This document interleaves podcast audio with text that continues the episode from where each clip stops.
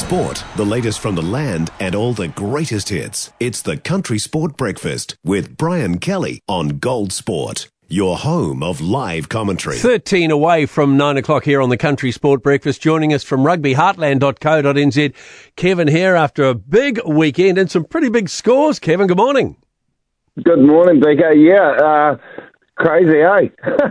uh, we, we, we had everything there from the most dour game you probably could see in Levin to the best performance by Wanganui in 130 years.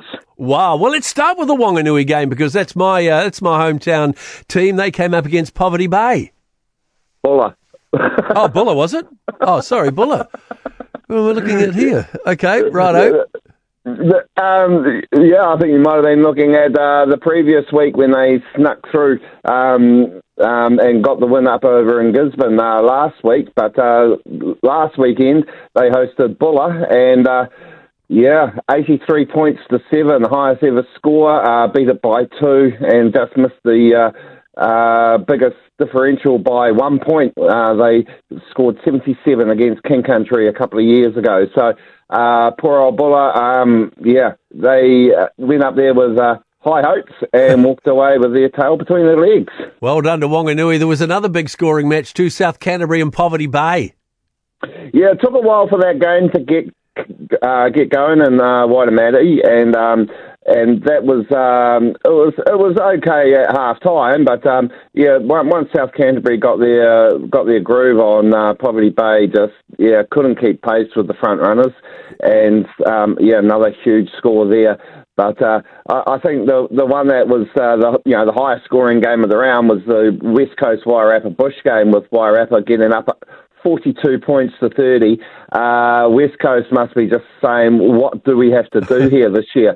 They, they scored six tries and still lost the game by 12 points. Uh, they just they just could not get the kick going over. I noticed Ben Winus wasn't playing for them this weekend. He must have been out injured, their kicker. But uh, Wairarapa Bush went down there and literally did a burgle on West Coast and Greymouth. Yeah, 42-30 in that South Canterbury Poverty Bay game, 60 to 7. Uh, there was a close one, where was it? Mid Canterbury and uh, Horowhenua Kapiti. Yeah, it was a weird game. This one, uh, Mid Canterbury led fifteen 0 at half time, and then uh, and then um, Horowhenua came back and uh, you know got 13, and they, they had a chance to draw it and, and take the game to Golden Point, but uh, he just drifted the ball, and uh, Mid Canterbury escaped from Levin with the points. But um, the weather conditions weren't that great. Um, but then they weren't that bad either, so there was no like major wind or anything like that. A bit of drizzle, but you know, um, it was a very dour match uh, to observe, and um, Mid Canterbury this week, well, they've got all to play for as they come up against South Canterbury, and Horowhenua uh, will be hosting the mighty Wanganui. Um, the Swamp Foxes, that was a close one too. Thames Valley 26, North Harbour 21. North Otago. No, North, uh, North Otago, sorry. oh, you're on form today. Oh, mate. Yeah, sorry. um, yeah, so um, yeah, but uh, no, well, Thames were out to about twenty six point nil lead at one point there at Mercury Bay in, in Whitianga. And um, but North Otago fought back gallantly to uh, pick up a loss bonus, which keeps them in the hunt uh, for the end of the um, for the semi-finals. Um, so yeah, Valley I think will be quite uh, happy that they they got away with that. Um, it was a close close victory uh, to the Swamp Foxes. Yeah. Pretty tight at the top of the table, really, now, isn't it? I mean, you've got South Canterbury have won all their games, and Wanganui and Thames Valley just lost a game each.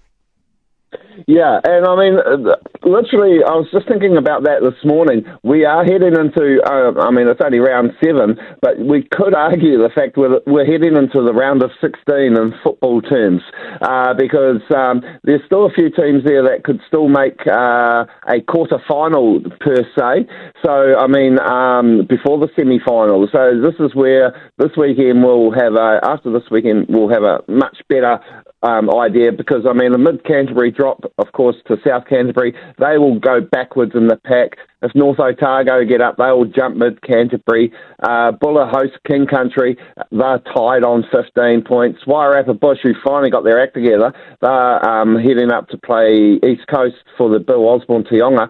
And um, I mean, if Wairarapa can take out 10 points in their next two games, well, they'll give them 17. If East Coast and Buller and that drop games, well, they'll jump into the uh, semi-finals contention for Lochore. So still plenty to play for, but unfortunately for West Coast and Poverty Bay, yeah, I think they just have to put the tail between their legs, uh, as I mentioned before, and uh, plan for next season. Yeah, a couple more rounds to go. We look forward to uh, those games, and we'll talk again soon. I'll make sure I've got the right page up.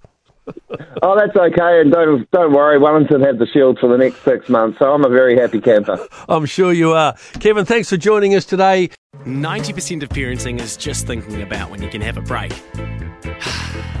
And when you do take a break, enjoy the Parenting Hangover podcast. They go together like a tutu and jandals. We've said from the get go, we ain't parenting experts. No. But it's cool to hear what is your neighbour doing? What do they say? A problem shared is a problem halved. Oh, that's good. Not that my children are problems, a- but I feel better talking about it. The Parenting Hangover with Clinton Jordan. New episodes every Thursday on iHeartRadio or wherever you get your podcasts.